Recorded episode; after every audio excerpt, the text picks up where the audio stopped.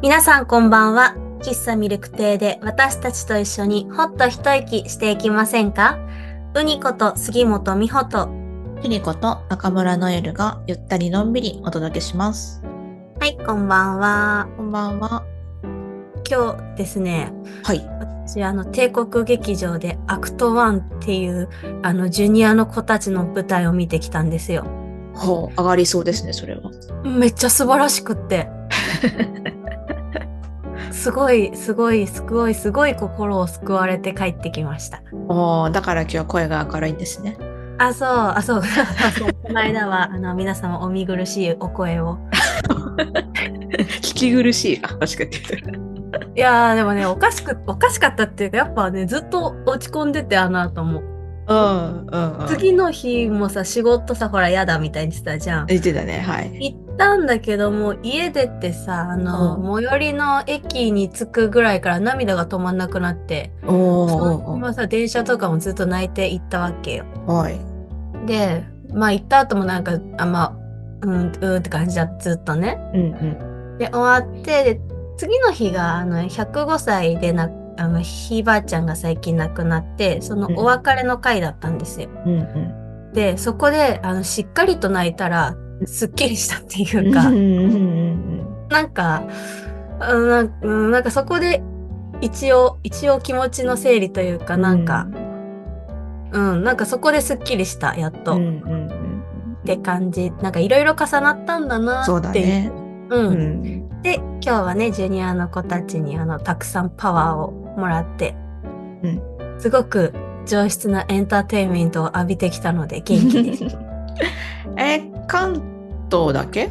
関東だけ4グループと、うんあの、いろんないっぱいいっぱいの子たちって感じ。いろんないっぱいの子たち。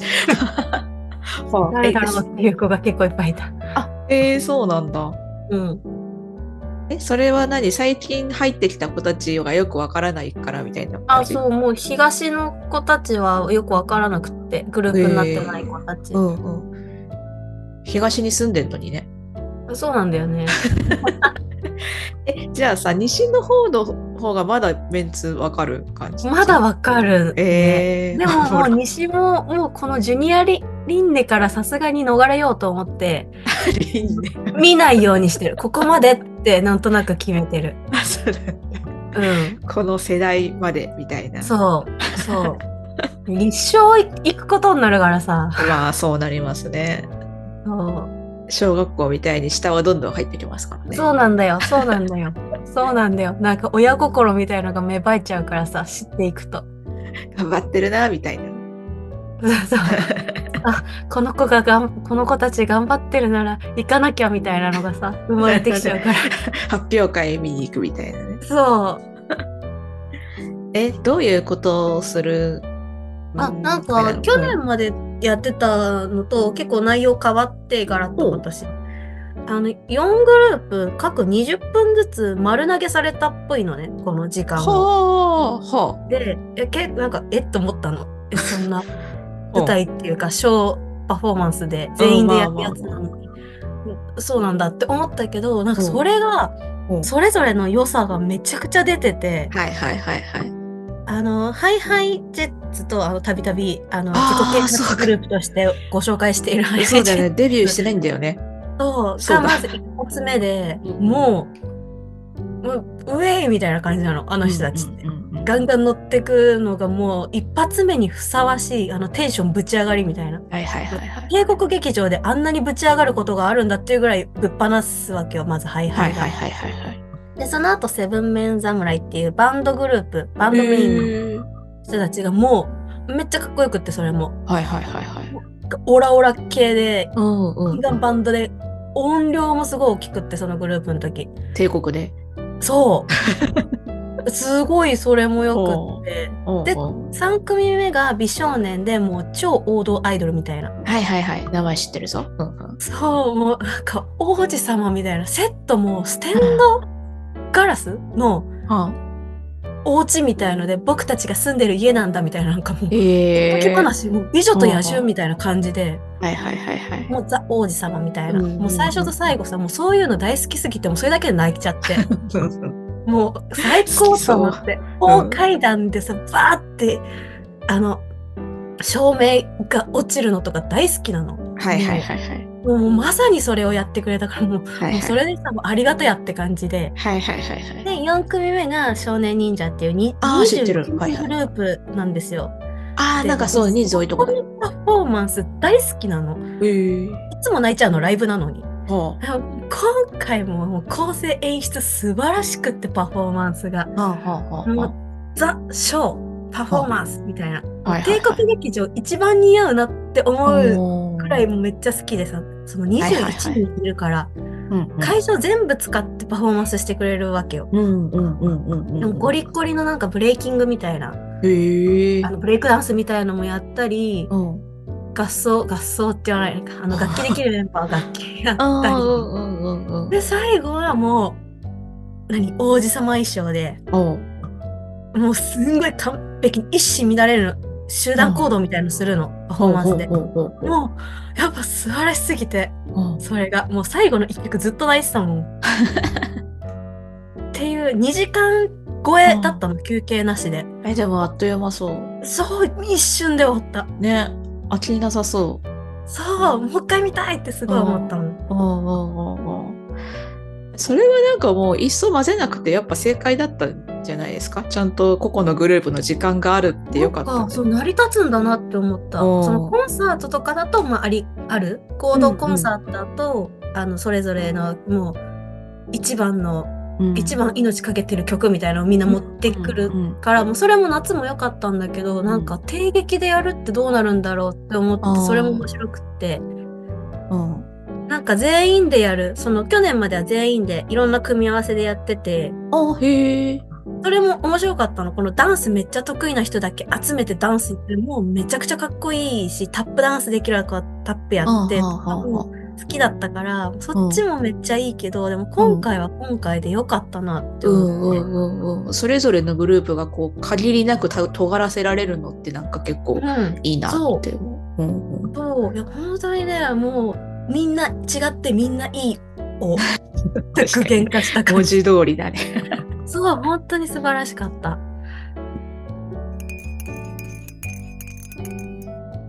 まずは今日の一杯のコーナーです。このコーナーでは喫茶にちなんで、えっ、と、収録時の私たちの飲み物を紹介していきます。はい。えーと、はい今日私はですね、えっ、と、は神戸紅茶です。ああ、はいはいはいはい。あのー今ね、カエルの王様っていうイベントの稽古中なんだけど、はい。キャストのさやさんがあの神戸出身の方で、えあのご実家に帰った時のお土産って言って、神戸紅茶7種類一つずついただいてのうちの一つで、今日はね、テイスティーズブレンドっていう、なんか薄茶色みたいな色の飲んでます。う。えあの、癖がない。でもちゃんと茶葉の味がする。ーうんうんダージリンとか多分そっち系の味なのかなっていう。まあでもブレンドされてるからいろんな味はするんだけど。うんうんうん一口あのストレートで飲んで、うんうん。ミルク入れたらめっちゃ美味しかった。えので今引き続きミルクティーでいただいてます。ー、なんかでも確かにブレンドティーってうん。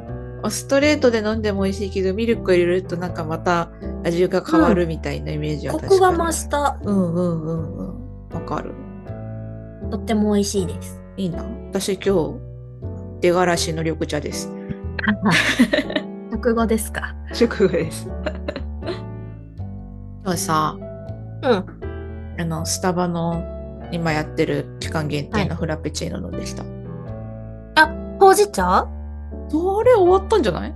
そうなんだ。終わっちゃったんだ。飲みたかった今。週、あ、終わったのかな？まだ継続して同時並行でやってるかもしれないけど、今週からチョコなんだよね。ああ、じゃあ飲めない。うん。オペラみたいな名前で。はなんか珍しいなって思ったのが、あのうんフラペチーノってさ、普通生クリームこう上に巻いてあるじゃん。うんうん今回それがなくて。あの、上がもうほんとチョコの海みたいな。オペラだからか。ああ、そうそうそうなんだよね。すごい珍しいと思って。絶対飲めないの。なんでしょうね。ど、どこ取ってもチョコみたいな味だった。美味しかっえ、たそれ、の、飲めるの？チョコ飲んでる感じ？あチョコ飲んでる感じだけどあの夫と半分にしたから飲めたって感じあー、なるほどね。私も多分一人丸々一個は飲まんなってうん感じかな美味しかったけどねへー。なんかあとホワイトバージョンもあるみたいで多分そっちの方がもうちょっと濃そうな感じは。甘そうだね。ね。そうそうする。だからなんかパンっていうかなんかそういう甘くない系の一緒に食べたいなみたいな。フライドポテト？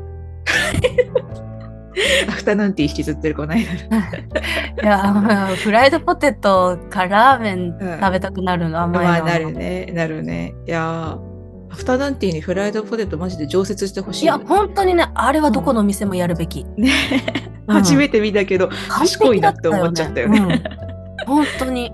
お腹はいっぱいになったけどまあまあまあまあまあ。でも、チェイサー必要よね。ねいや本当あれはあのある意味がで頼んでよかったよねうん、頼んでよかった。あのさアプリで漫画読むんだけどさうん。あの最後の方にさなんか作者後書きみたいのがあったりするのもあってコメント作者コメントうんうん。でもこの間それ読んでて面白いなって思ったのがあってうん。なんかあの単行本になるからやっぱその作業が発生するじゃん？うん。で読者の皆さん何してるのかなって思うこともあるかもしれないんですけどそのうちの一個にやっぱ原稿の修正があるんですよみたいな話をしてであもちろんそのなんだろうなその人が面白かったのはあのドアが右から開いたりコマによっては左から開いたりとかあとあった小物が現れたり消えたりするのをあの直しますみたいのが、ーまあ、あるらしいんだけどそれはわかるじゃん。うん。やっぱその何そのそういう違和感っていうかさミスだからうん完全に。うん。でその中でその作者自身もへえって思ったのがあの月の満ち欠けが矛盾してますっていう修正依頼が来たんだって。へえ。であのー さっき聞いたその人はいつもドアの道あの何開きとかにさえ無頓着だから月の満ち欠けなんてもっと無頓着 で意識せずになんか空とか夜空とかアシスタントさんにお願いしてたりしたから、うん。なんかそ、の暦に合わせると、その月の満ち欠けは不自然ですみたいな話だったらしくっへて、ー。なんかそういうのがやっぱその構成さんっていうのかな？そういう修正するのが、あのプロの仕事だなって。いや、すごいよね。そう読みながら思った。なんかそういうプロの仕事だなって思った瞬間ありますか？お兄ちゃん。プロの仕事だなと思った瞬間。でもね、あのー映画祭とかでもさ監督さんとか本書いてらっしゃる方とかともお話ししたりとかね、それこそインタビューというか聞き手として。そしたらあれだな、私、はい中井さんからあの脚本の書き方教えていただいたときに、はいはい。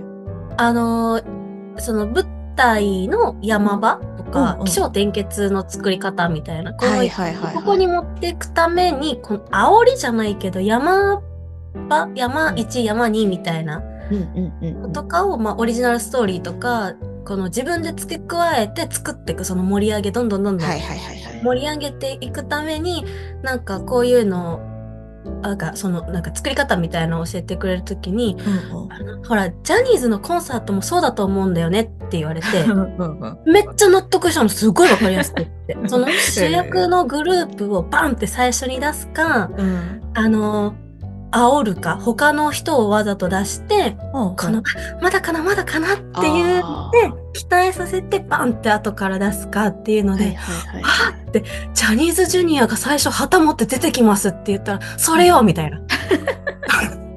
その、最後にグループがバンって出て、ギャーってなるファンは。うんうんうんそれみたいな。そこがつかみ、つかみ。だから脚本でもそれをつく、作るのって言われて、まずいはいはいそこ命かける場所ね、みたいな、その1個目の。はいはいはいうんうん引き込むところだ。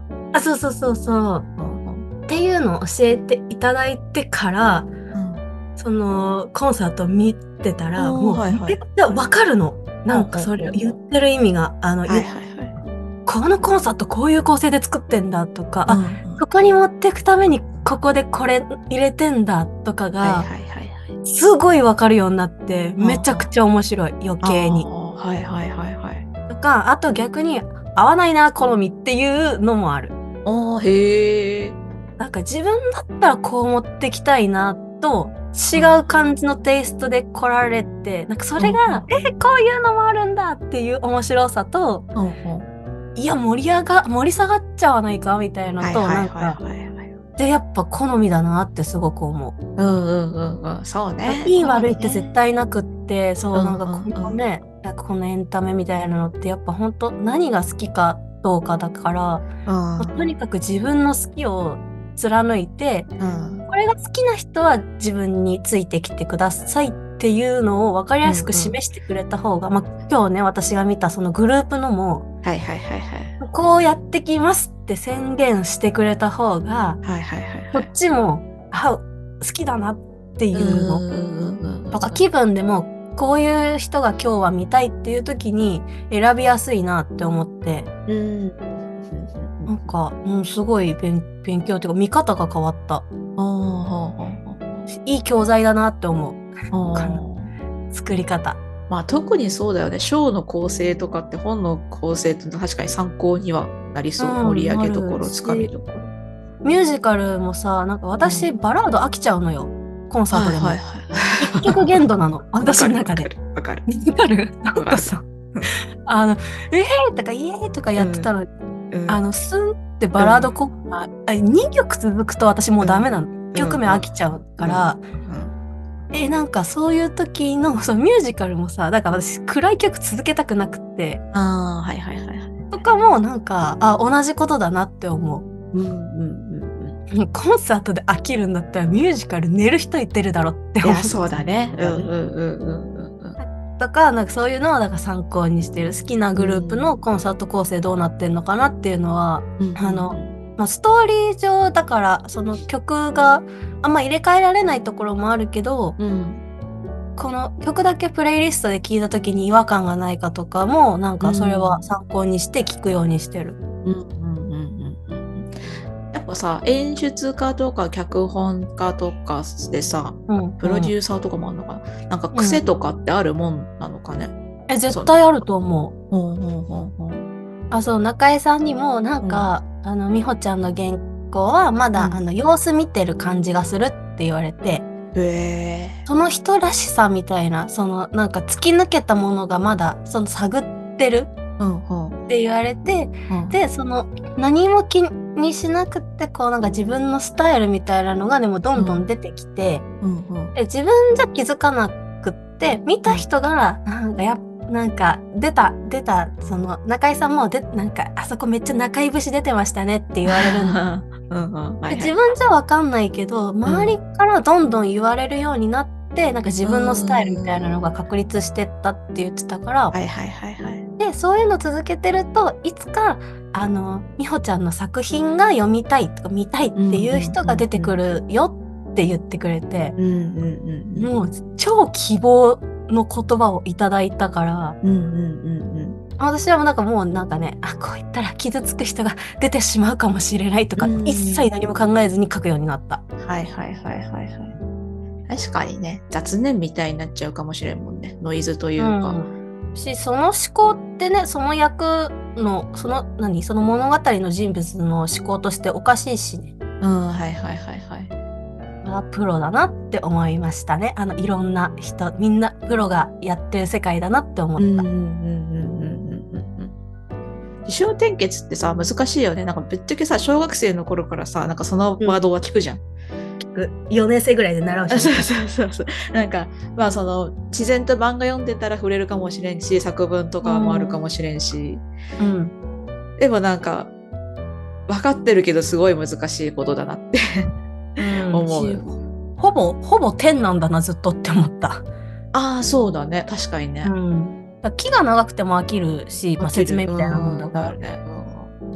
なんか小と天うんをどう面白くしていくか、うんほぼその時間だから、なんかそこでいくつ山を作ってとかが、うんうんうんうん、なんだなってうん思った。うんうんなんかあとさなんかその長さとかによってもさ、うん。なんかいくつか山場とかが必要っていうかあった方がいいわけじゃん。うんうん気象点結だとそれぞれ1個ずつかなって思うけどさなんかちゃんとその物語にするにあたっては何個かこう山場とか動きがあるとなるから、さらに考えるの大変なんだろうなって思う。うん。作文さえ書くの苦手だと思うな。作文ね。作文ね、どうやって書いてたかね。作文めちゃくちゃ苦手だった。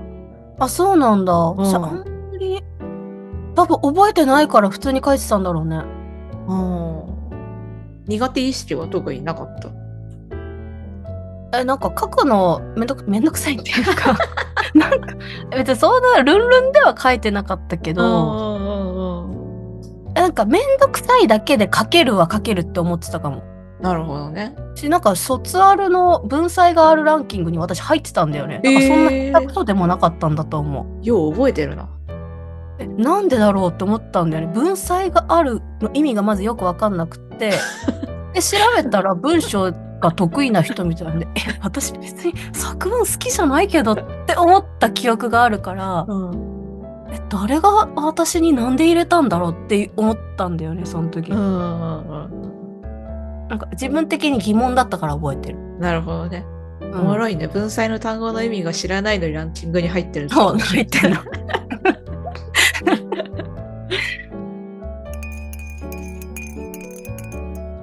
今日、あの、さっきの、そのスタバの話に、うん。あ、近い近いっていうかその流れなんだけど、夫と出かけてたんですよ。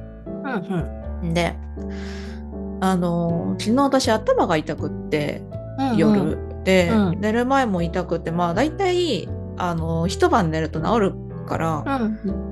今日の朝も期待して起きたんですけど、痛くって、うん。なんか別にガンガンとかじゃないんだけど、なんかこう、手で掴まれるような、ギュッとする感じ？で、うんいやーでも今日出かける予定、なんかあのーなんだろうな、コンサートに行く予定があったから、あ、そうなんだ。そう、あのさ、毎日らっと話してさ、あの、あの、30分の、あの、無料のオルガンコンサート、あそう、あれにおとと行ってきたんですよ、今あ。うんうん。日。で、あのーまあ予約、時間決まってる予定だし、なんか月に1回やってるけど、今日せっかく取れたし、まあ、いけないことないから行こうと思って。うんうん。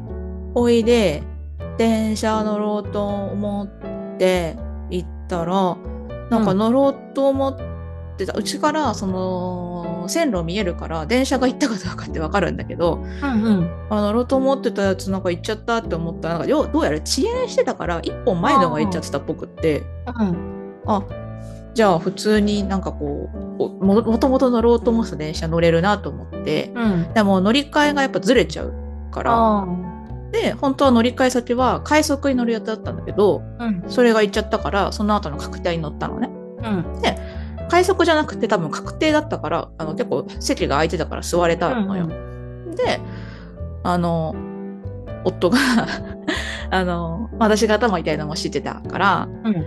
あの、頭痛くて調子が悪いから、あの、座れるように電車が治安ししてたんだね、みたいなことをうん。言ったのに、うりちゃん的発想って言って、うん。私もすごい、っていうか、その、あの、シールさんからそういう言葉が出てくることに今びっくりした。私はびっくりして。私かなって感じだもんね。そうそう。え、兄ちゃん的発想がうちらの中村家の間に根付いてるって思って。ちょちょっと面白くなっちゃったっていう話。え私がたまにねそうそういうこと言うのよ。なんかこういうことがあって、あそうそうでもこういうこうこういう風に捉えたんだよね。なんかうにちゃんならこう考えるかなみたいなことを何度か話してたから、多分それに映った。すごい。いやでもなんかやっぱそういうのあるんだなと思ってで私がさ多分そういうこと言うようになったのもうにちゃんと話してたからだと思うし、ななんかやっぱそういうのって伝染伝染っていうかあやっぱそのか広がってくんだなっていうのはちょっと思ったから、うんうんうんなんかもしかしたらねラジオ聞いてくださってる方とかもなんかこういうことがあって辛かったけどでもウニさんだったらこう考えるかもしれないとか思うかもしれないかなってちょっと思った、あ、すごいね。影響が嬉しいね。人類ウニ化計画みたいなエヴァンゲリオンみたいな。いいんだか悪いんだか。まあ、ハッピーに生きるのはいいことよね。うんうんうん、なんかでも例えばそういう預かり知らぬところでね広がってる可能性全然あるよね。ああ、いや、でもそれ嬉しいな。なんかうにちゃんもそういうのある？なんかこの影このなんか自分が最近こうなのはこの人の影響だなとかなんかまあ別に過去のことでもいいんだけど。ああ、いろいろ私は影響を受けてるからな。うん。いや、そう、さい、あの、この間ね、そのおばあちゃん、ひいばあちゃんが亡くなった時にさ、一人一言言いましょうみたいなのがあって、はい。まあ信じられないほどさ、自分でも全然喋れなくてびっくりしたんだけど、うんうんその時に私が喋ったのが、ううんちのひいばあちゃん75歳から水泳を始めたのようんね。はいはい。そうで、それは大きくって、はい。75から物事新しく進め始めようって、ね。すごくいいじゃん。うん、かっこいい。いや、なんか、え、それ、75の人が始めるんだったら、30の私は全然、何早いっていうか、本当に何か始めることに遅すぎることはないっていうのが、は絶対それがあるなっていう。うん知らなくてもずっとやってる人だと思ってたの、水泳を。バはいタフライとかしてたからさ。すごいな。そう。だからもうずっとやってて、それだと思ってたら、んうん。75からって聞いて、うん。75って何って思って。うんうん。なんか、で、特にさ、あの、この演劇の世界ってやっぱちっちゃい時からやってる人が、もいたりさ、高校演劇とかさ、なんかもうあるぐらいだし、うん。とか、それこそ私はジャニーズを見て育ってきてるから、もうほんと小学生ぐらいからやってなきゃできないもんだってずっと思ってたの。言ってたね。そう。が、いや、な、いや、75って結構衝撃で、うんうんうんいや、やるだけやってみよう。多分思えたのはそれがあるからだろうなって思ってるかな。うんうんうんうん。なんかさ、この間さ、たまたまテレビを見てた時があってさ、うん。あのー魔女の宅急便の作者の方、あの作者の角野栄子さん？はいはい。でなんか今度ドキュメンタリー映画やるからって言ってうんテレビに出てたらしたんだけど、なんかその人がその一番最初魔女の宅急便を書き上げた？年齢が40代とか、そうなんだ。そうそうで映画になったのが50とか？へえ。らしくってあなんか思ってたよりも遅いっていうかうん。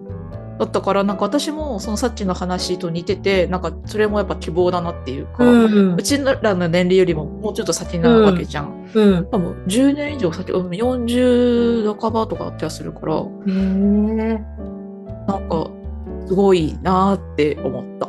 うん。話も面白かった。なんか結婚されてからなんか戦争がまあ。あった時だからで終戦してうん。なんだっけな自由に生きたいと思ってブラジルに移住。したんだって。で、まあ、やっぱ言葉通じないとかいろいろあったんだけど、でそこでなんか日本人教師日本人教える人として働きながらみたいな話、しててそうで物語書き始めてみたいなでもすごい話なんだろうな話振りがもう本当直感の人だなって感じ。へえうにちゃんイズムを感じたからそうドキュメンタリー映画面白そうだなと思って行こうと思ってるんだけど。いいそう。の。ね、送ってくれたよね。葵ちゃんのナレーションなんでしょ？あそうそうそう。なんか住んでるお家もすごい可愛らし可愛らしくって。そう赤が基調の感じで。なんかなんだっけな。いちご色っておっしゃってたかな。あそう可愛い感じだった。うんうんうん。気になる。なんかさ、あの、一時期古典ラジオもすごい聞いてたんだけど、あれも、あの、深井さんがね、喋ってる。うん。だいたい歴史に名を残す人って大器晩成だって言ってて、えまあ若い時から成功していて名前を残す人ももちろんいるけど、本当になんか名前残すすごい人はうん。大体大器晩成って言ってて、うんなんかそれも結構ね、お、そうなんだって勇気もらった。本当になんかね、なんか忘れたけど、60ぐらいまでニートで、その後一気になんか武将なんか一気に役職あるとこまでガーって上り詰めた人がいて、うん。いや待って、60までニートっていうのもなんかすごいけど、時代的にちょっとよくわかんないけど、ニートのや役割がよくわかんないけど、それもすごいなと思って。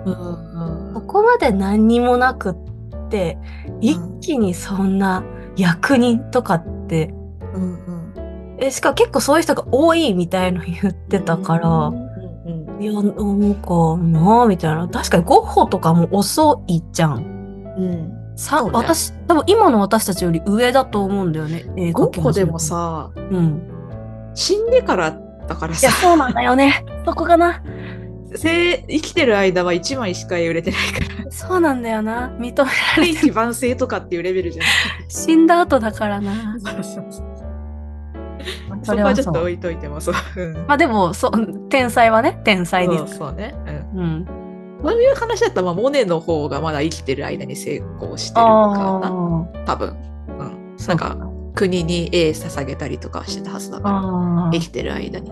ああとさ、画家でさ、私、このなんで一本のことができないっていうのもさ、うんこうなんかいろいろ手出したくなるっていうのもなんか、ううんん、って思っその、やっぱ極められないのかなとかも思った気があったんだけど、いやでも、レオナルド・ダ・ヴィンチ見てみって思って。ああ、はいはいはいはい。画家としてもすごいし、お医者さんとか解剖学とかもすごいし、あの人、いや、あの、二刀流どころじゃないって思って。うんうんなのにちゃんと全部、どれも天才的だから、いや、うん。やれないことはないんだなって思って、うんうんうん。なんかそれも、うん、じゃあいっかって思った。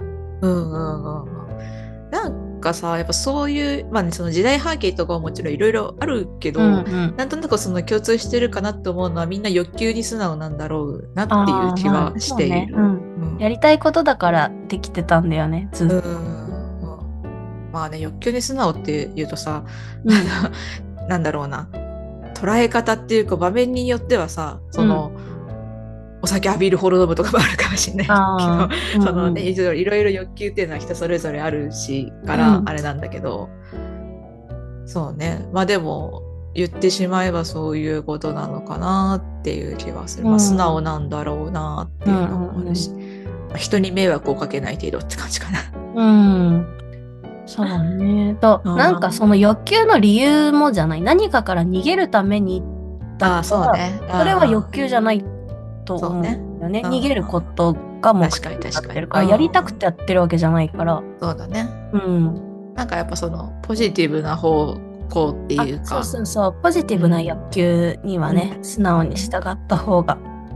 うんやってみたいなとか面白そうだなとか、うん。楽しそうだなみたいな感じだよね。うんうん。ですからそういうのにはなんかまあなんだろうな従った方がいいかなっていうのはまあまあこの数年で言いたいほど分かったかなっていう気がします。うん、そうね。結局そこにたどり着くしね。そうそうそう。さて、今日のお話いかがでしたでしょうか？喫茶ミルク亭では皆さんからのお便りをお待ちしています。Twitter や YouTube のコメント欄や LINE など皆さんの送りたいところからいつでも送っていただけると嬉しいです。嬉しいです。ほい。あのね、先週の土曜日にね、あの、トッツィっていうミュージカルを見てきたんですよ。山崎育三郎さん主演のね。うんで、それがトニー賞の脚本賞を取ってて、で、すっごい、あの、男性、売れない俳優の男性が、ほ女装してオーディションを受けに行って、それで受かっちゃったって話なのね。へえずっと面白いじゃんと思って、うん友達と見に行ったら、あの、いや、あの、育育三郎さん以外私、誰が出てるか知らない状態で見に行ったの。はいはいはい、はい。そしたら、今夏美さんいて、うん、去年私めっちゃ感動したの。コンサートうんうんうんうん。で、あの、あまり人が立たないのに、一人でスタンディングオベーションしたっていう話を多分あ去年ラジオでうんだけど、うんお名前はそう聞いた覚えがあるなと思っそういるってさ、好きなくせにさ、あんま調べないからさ、いるた。はい。っていうのがさ、びっくりして、もう超嬉しくって。はいはいはいはい。ずっとさ、もうオペラグラスで見て、もう可愛くって歌うまいしさ、もうすごいね、テンション上がった、その日。ここで会えるとは。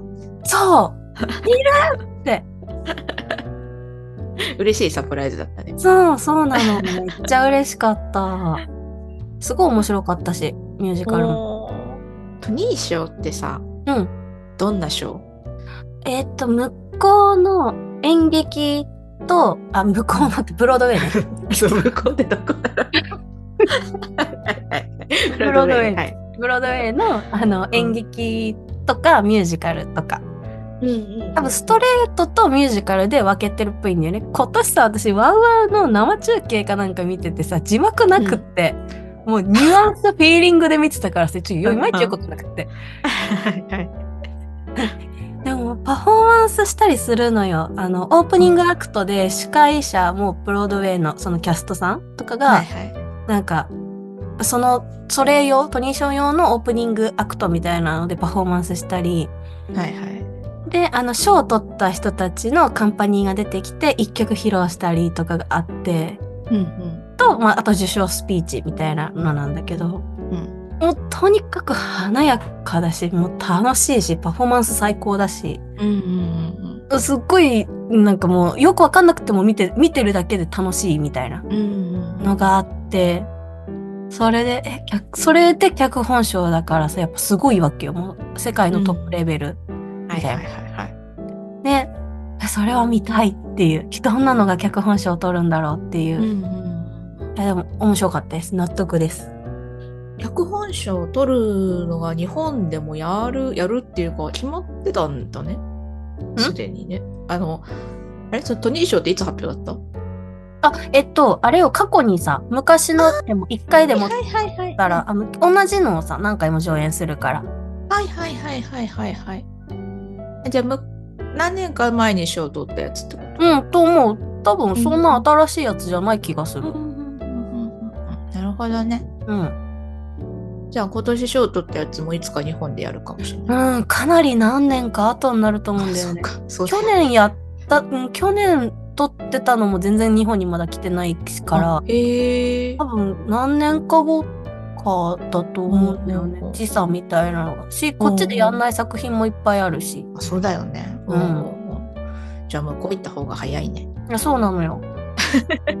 本当に。簡単に言っちゃうけど行きたく、うん、本当見たい作品いっぱいある。だよねえブロードウェイってさ一日何公演やってるとかあるの？などういう感じなんだ？バーって劇場が並んでる。そうなんだそうそうそう。40セカンドストリートって言って、その一面劇場みたいな。あえじゃあブロードウェイっていうのはその辺一帯を指し示してる、そうそうそうそう。そうなんだ、んえー、なんだかそういう劇場の名前かと思ってた あ、そうなんだ。そっか。うんなんか期間が違うんだよね。ロングランだとほんと何ヶ月もずっと同じのやってるし。ほえあれ、劇団四季の仕組みに近いかも。あれ、劇団四季も結構ロングランでずっとやってたりするけど、あっちも、その、小屋によって何ヶ月もやってるのもあれば、あのいついつでクローズですって出るのもあるし。そうだね。うんへえ、面白い地域だえ、一つ賢くなりました。あ よかった。ということで、今日も最後まで聞いていただきありがとうございました。またいつでもお越しください。明日からもゆるっと、いってらっしゃい。い。